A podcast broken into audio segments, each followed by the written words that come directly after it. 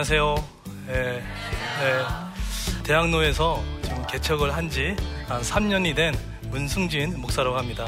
오늘 만나뵙게 돼서 너무나 영광입니다. 너무 반갑습니다.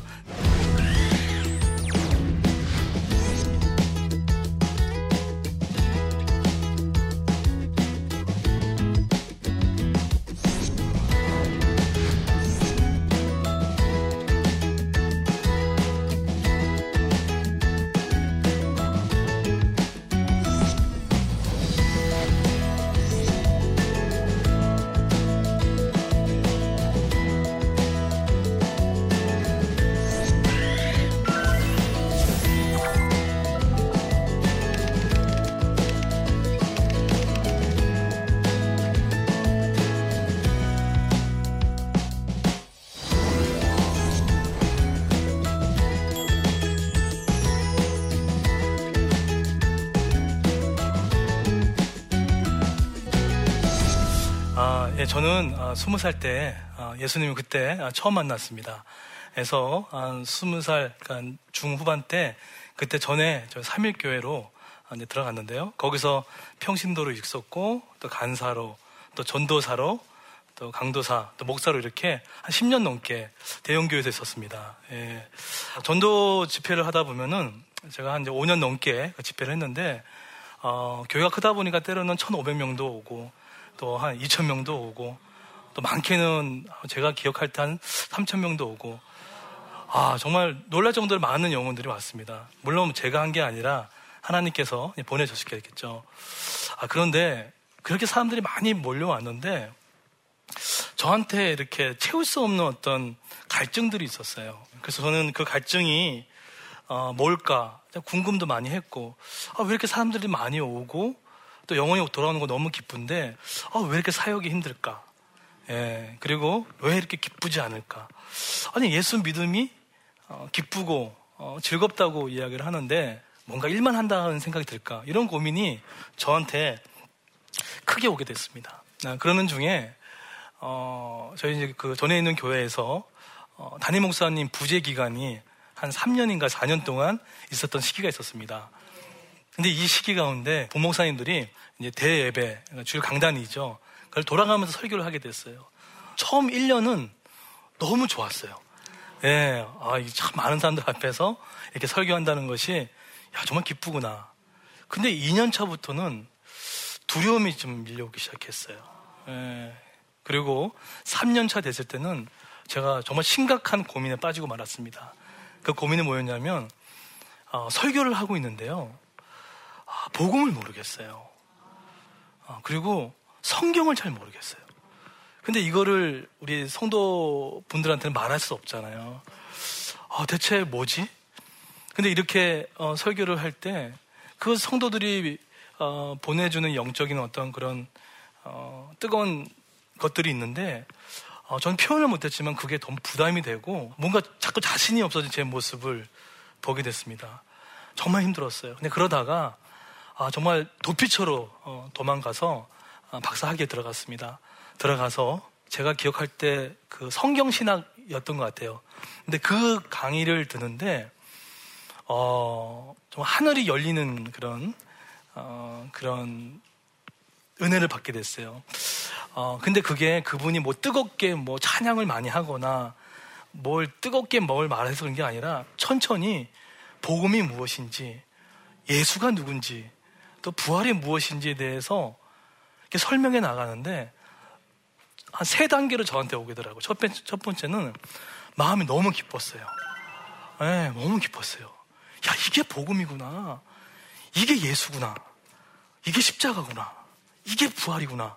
근데 마음이 너무 기뻤어요. 그런데 두 번째로 오는데 마음에 분노가 일어났어요. 왜 그랬을까요? 어, 왜 복음을 들었는데 저한테 분노가 일어났을까요? 왜 이걸 진작, 아, 그렇죠. 예. 왜 진작 나한테 안 알려줬냐는 거예요. 그냥 열심히 사역만 했던 거죠. 물론 사역이 나쁘다는 게 절대 아닙니다. 그런데 처음에 뛰어가기 전에 예수가 누군지, 십자가가 뭔지, 부활이 뭔지, 이걸만 조금만 알려줬다고 하더라도 그러지 않았을 건데. 근데 저는 그 답을 찾지 못해서 열심히 사역하는 것이 또 뭔가 행하는 것이 주님을 기쁘시게 하는 건 좀 알았습니다.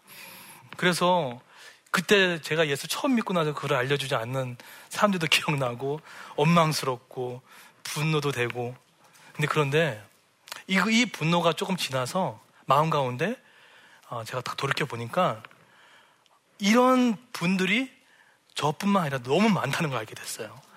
예, 많은 성도님들이 열심히 사역을 하고 열심히 하나님 앞에 봉사를 하는데 어, 내가 왜 해야 되는지 무엇 때문에 그 일을 해야 되는지도 모른 채 그냥 열심히 열심히 했던 를 보면서 너무 제 스스로가 너무 안타깝다라는 마음이 들기 시작했습니다.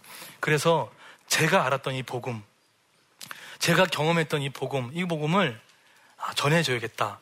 그런 마음이 되게 강렬해졌습니다. 주일 저녁 예배 때였어요. 어, 주일 저녁 예배 때 어떤 아주 유명한 교수님이 계셨거든요. 근데 이분요, 어, 이, 그 파송식 할 때 간증을 잠깐 할 때 딱 한마디에 저의 귀에 꽂혔습니다. 나는 천국 보화를 발견했다는 거예요. 아니, 저, 저 교수님이 발견한 천국 보화가 대체 뭔데 저 교수직도 버리고 저 오지로 나가는 저 선교를 하게 될까? 어, 그런 마음들이 들면서 어, 거룩한 질투가 나더라고요. 그러면서 제 마음 가운데 어떤 마음이 요동쳤냐면 어, 나는 뭐지? 나는 왜 여기 있어야 되지? 혹시 저는 밥세끼 때문에 어, 여기 있는 건 아닐까? 너무나 좋은 대형교회 안에 있으면서 그 안정감을 주는 그 일 때문에 내가 이 교회에 어, 있지는 않은가? 막 그런 마음들이 막 들기 시작했어요. 근데 그러다가 어, 그 저희 그 전에 다녔던 교회에서 60주년 기념이 돼가지고 어, 개척 교회를 이제 세워 나가는 일이 있었습니다. 그럴 때 제가 서슴없이 손을 들고 하겠다고 예, 어, 했던 거죠. 근데 저 감사하게도 어, 우리 당시의 담임 목사님과 당회에서 허락해 주셔가지고 3일께 60주년 개념으로 제가 대학로에 개척을 했던 것입니다. 예, 많은 사람들이 궁금해합니다. 왜 하필 대학로였나라고 이렇게 궁금하시는데 별다른 이유가 없었습니다. 그냥 딱 한 가지였어요. 가장 어, 복음의 불모지가 어디인가 예, 그런 생각을 했고요. 또 한 가지는 가장 많은 청년들이 있는 곳이 어딜까 예, 그렇게 딱 두 가지만 생각했습니다. 근데 그곳이 바로 저한테는 대학로라는 곳이었습니다. 근데 이제 대학로에 어, 그렇게 어, 가는 걸 결정하고 나서 어, 사도행전 19장 말씀을 어, 그 공부를 하고 있었어요. 어, 근데 그 말씀이 이거였거든요. 두 해 동안 이같이 하니 아시아에 사는 자는 유대인이나 헬란이나 다 주의 말씀을 듣더라. 사도 바울이 에베소라는 지역 안에서 2년 동안 하나님의 나라를 증거했는데 움직이지 않았거든요. 그 자리에서 2년 동안 하나님의 나라의 복음을 전했는데 어떻게 됐다고요? 유대인이나 헬라인이나 모든 사람들이 다 이 복음을 들었다는 거예요. 여러분 당시 이 에베소 지역은 아주 정치, 경제, 문화의 중심지였습니다. 근데 그 에베소 지역을 중심으로 한 200개 정도의 군소 도시들이 있었습니다. 그래서 그때 마음이 뛰기 시작해서 아 그렇구나. 젊음과 문화의 예술인 도시 이 대학로 안에 제대로 복음이 들어가면 이 복음이 온 아시아까지 확장될 수 있겠구나. 그런 마음이 들기 시작하니까 이 지역이 너무나 어, 제 마음을 뛰게 했고 어, 이걸 통해서 복음이 더 증거되기를 예, 원했던 거죠. 그렇게 준비하고 나서 이제 대학로에 어, 딱 들어가니까 어, 이런 일이 있었습니다. 어, 제가 딱 대학로를 도착하자마자 한 달 만에 제가 나올 때 40페이지 정도의 목회 계획서를 썼거든요. 근데 어떤 사정으로 인해서 40페이지에 관련된 모든 목회 계획서대로 하지 못한 일이 생겼어요. 아니, 그러니까 그렇게 준비했는데 갑자기 어, 계획대로 안 되니까 얼마나 당황했겠습니까? 또 한 가지 늘었던 게 뭐냐면 같이 나왔던 개척 멤버들이 예술한 사람들이 되게 많았어요. 미술을 전공한 사람들, 음악을 전공한 사람들, 그 중에 PD도 있었고요. 이들과의 제가 소통이 잘 안 되는구나 하는 것들을 알게 됐어요. 어, 어쩌면 이들이 가지고 있는 생각과 사고를 제가 너무나 한교에 오래 있다 보니까 잘 이해하지 못했었구나. 이것이 저한테 현장에서 느꼈던 큰 어려움이었어요. 근데 그것도 가장 큰 음, 어, 절벽이었지만 어, 저한테는 정말 실제적인 가장 큰 어, 절벽은 뭐였냐면 같이 나왔던 한 지체가 있었습니다. 저랑 3년 동안 같이 사역을 했거든요. 근데 같이 사역을 했는데 어, 가깝게 이제 만나서 이야기하다 보니까 이 형제의 입술 가운데 마음 가운데 복음이 아닌 다른 인본주의적인 사고가 너무나 꽉 차 있다는 것을 알게 됐어요. 대형교회 있을 때는 드러나지 않고 또 드러나지 않았던 것이 딱 1대1로 만나보니까 그 안에 어, 성경이 아닌 복음이 아닌 것이 가득 차 있는 것들을 보게 됐어요. 근데 그것을 보고 되니까 제가 열심을 못 내겠더라고요. 왜 그랬을까요? 저는 열심히 낼 수 있었어요. 그거 얘기 안 하고 이렇게 뛰는 게 하나님의 나라입니다. 이렇게 봉사 하나님 기뻐하실 겁니다. 라고 할 수 있었지만 목사 양심상 그렇게 할 수가 없었어요. 왜냐하면 만약에 제가 그렇게 또 해놓으면 그분도 10년 후에는 어떻게 되죠? 저와 똑같이 왜 이 예수를 안 알려줬어? 왜 이 부활을 안 알려줬어? 똑같은 후회를 할 수밖에 없다는 생각 때문에 제가 어, 우리 그 전에 섬겼던 담임 목사님 찾아가서 제 어려움을 이제 말씀을 드렸더니 이분이 어떤 말을 딱 한마디 해주셨어요. 왜 전통 교회가 나쁘니? 이 얘기였어요. 저는 사실은 대학로란 지역이기 때문에 또 앞서가는 문화, 세대 트렌드를 반영하는 아, 그런 개척을 다 준비했는데 전통에 대해서는 약간 터부시하고 뭔가 새로운 거, 기발한 것만 좀 생각을 했던 것이 있었는데 그분이 왜 전통이 나쁘니? 교회가 나쁘니? 그 말이 아, 저한테는 조금 전곡을 찔렀던 어, 얘기했던 것 같아요. 그래서 그때부터 그럼 전통교회가 뭐지? 라고 했을 때 정말 예배, 예, 여러분 잘 하시는 예배, 예, 그 다음에 기도, 그 다음에 한 사람을 귀하게 여기는 가치, 그리고 신방. 이게 다 없었던 게 아니잖아요. 네, 근데 이런 부분들 갖고 어, 한 사람씩 제자를 양육하는 어, 시간들을 갖게 됐습니다. 어, 그런 과정을 통해서 대학로에서 누구를 만났냐면 진짜 하나님을 만나게 됐습니다.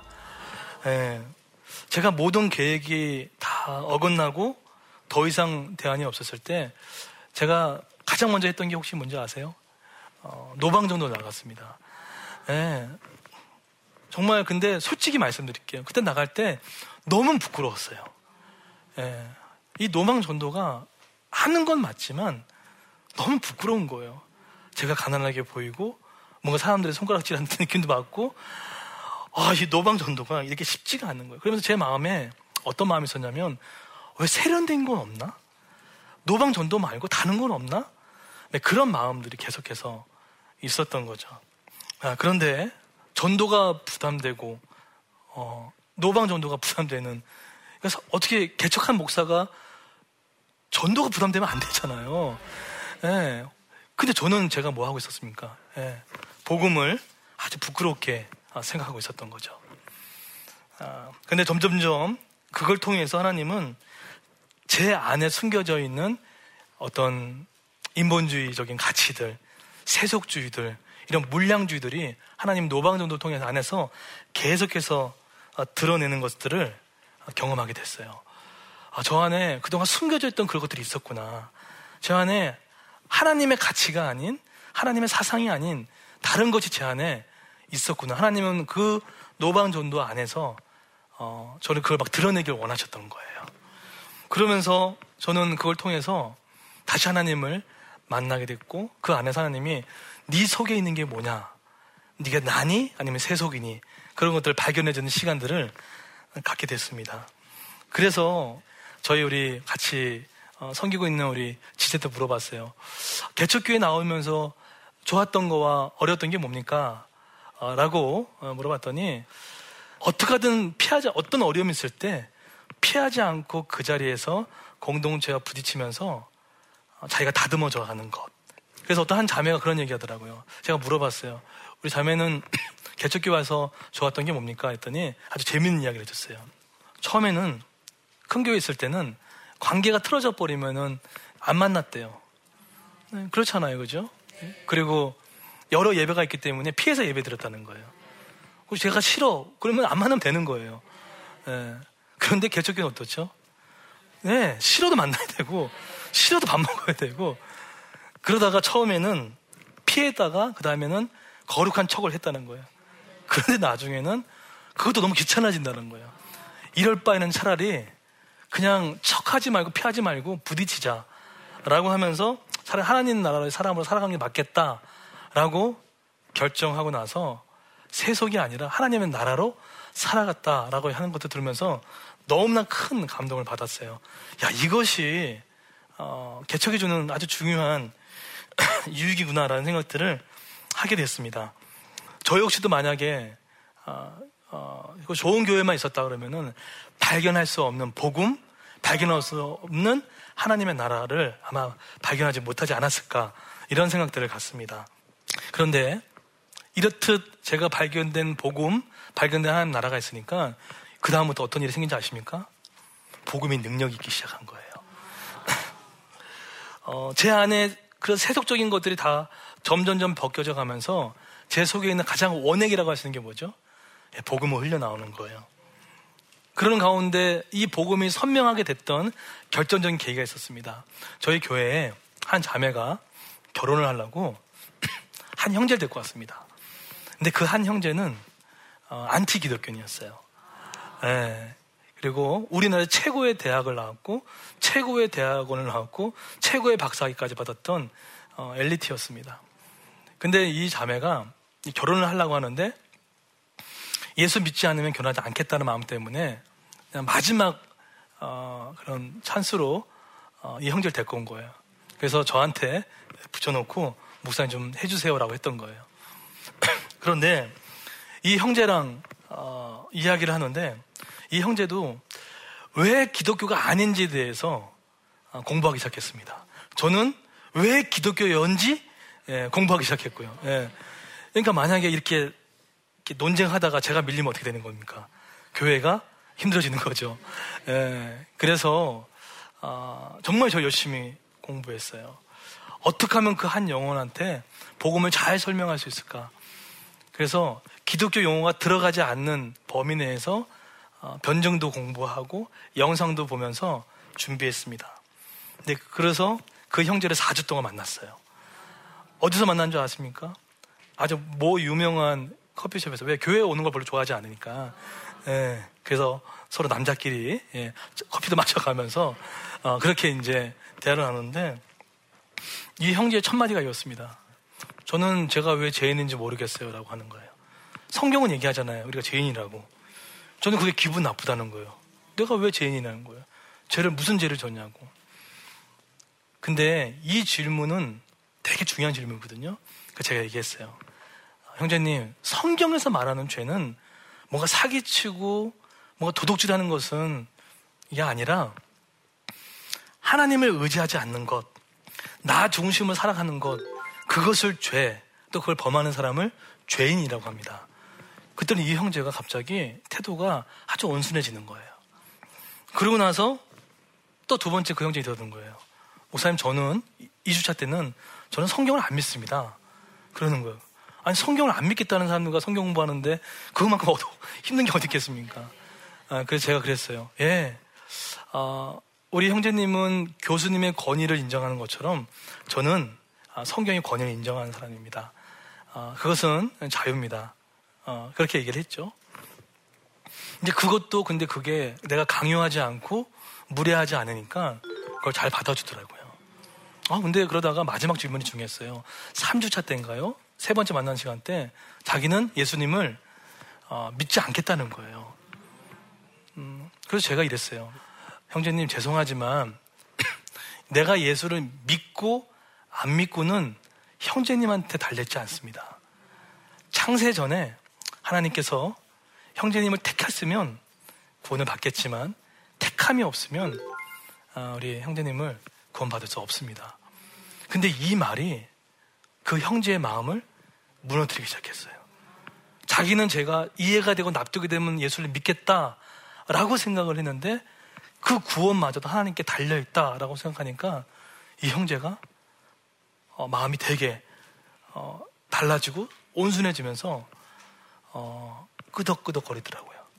그래서 제가 이제 마지막 주사 때 하이라이트가 왔잖아요. 그죠? 이 형제가 예수를 믿었으면 좋겠잖아요. 그래서 제가 그랬, 그랬어요. 형제님, 어, 이렇게 우리 1조, 2조, 3조 차 했는데, 우리, 어, 우리 그 예수님을 어, 인생의 구주로 영접하시겠습니까? 했더니 어떻게 했을 것 같으세요? 믿겠다는 거예요. 네, 그 예수님 믿겠다는 거예요. 그래서 그 형제가 어, 예수도 영접하고 네, 그래서 하나님의 자녀가 된 거죠. 예, 그래서 아 그렇구나. 정말 무례하지 않고 강요하지 않은 채 정말 성령의 능력 가운데 천천히 이 복음을 천천히 이야기해주고 설명해주면 복음은 능력이 있기 때문에 사람을 변화시키는구나. 라는 것들을 크게 깨달았어요. 저는 부끄럽지만 복음을 부끄러했던 목사였습니다. 목사지만 복음이 너무 부끄러워서 숨어, 숨겨, 숨어 지내고 싶었던 사람이었습니다. 그런데, 어, 하나님께서 그 안에 있는 모든 가치를, 세속적인 가치가 빠져나가고, 그리고 복음이 정말로 실제가 됐을 때, 이 복음은 나도 살리지만, 우리 옆 사람도 살리고, 가정도 살리고, 회복이 일어나는 너무나 황홀한 구원, 그이 복음이라는 것을 느끼게 됐습니다. 만약 제가 대형교회에서 나오지 않고 만약에 어, 거기 머물렀다면 과연 이 황홀한 복음, 이 구원의 복음을 느낄 수 있는 경험을 많이 할 수 있을까? 그런 생각들을 하게 됐습니다. 이것이 어, 개척교회가 저에게 준 선물입니다. 어, 하나님이 나에게 그 삶도 중요하지만 내가 너한테 진짜 선물인 복음을 주고 싶어 하는 마음, 이 마음이 아주 음, 큰 것을 경험하게 됐고 이 복음은 정말 능력이다라는 것을 알게 되었습니다. 같이 강의를 들어주시고 함께 모든 분들도 이 복음이 어, 우리의 삶을 바뀌고 어, 또 가정을 변화시키고 정말로 내가 서 있는 것을 변화시킨다는 그런 믿음의 확신을 갖고 복음을 부끄러워하지 않는 그런 삶을 살기를 정말로 정말로 간절하게 기도드리겠습니다.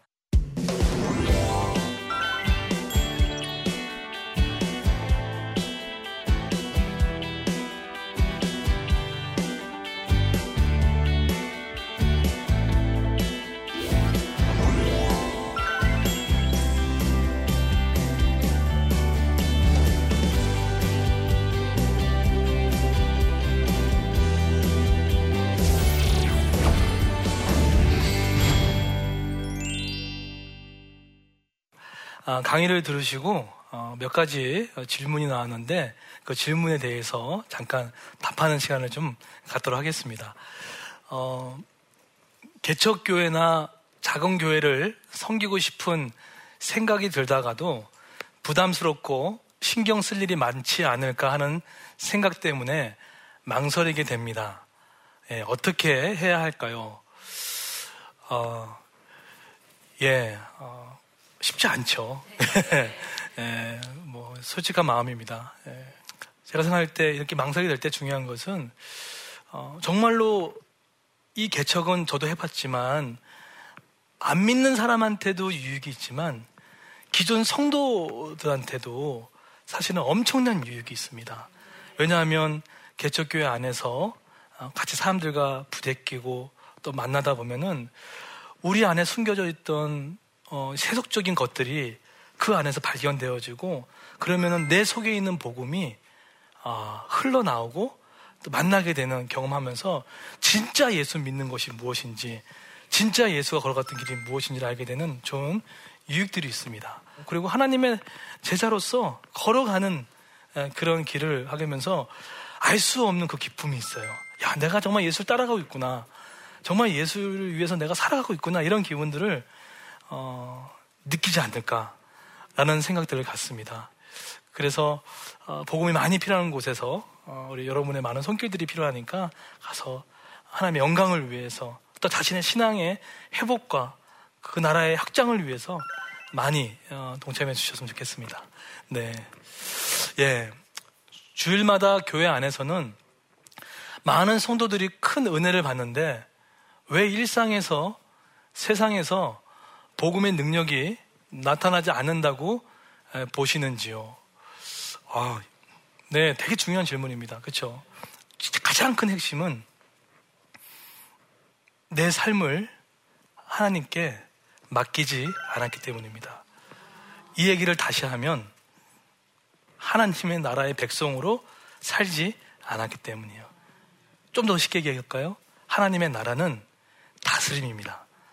모든 영역들 가운데 어, 하나님의 다스림을 인정하는 것. 어, 그러니까 나의 시간, 나의 물질, 자녀 양육, 부부 관계. 근데 어떤 분들은 몇 가지는 인정하지만 이것만은 건들지 마십시오. 그러니까 반쪽짜리 복음으로 살고 있는 거예요. 근데 하나님의 나라는 모든 영역, 내 삶의 모든 일상까지도 다스리고 있다는 창조자 하나님을 기억하면 하나님께 맡기게 됩니다.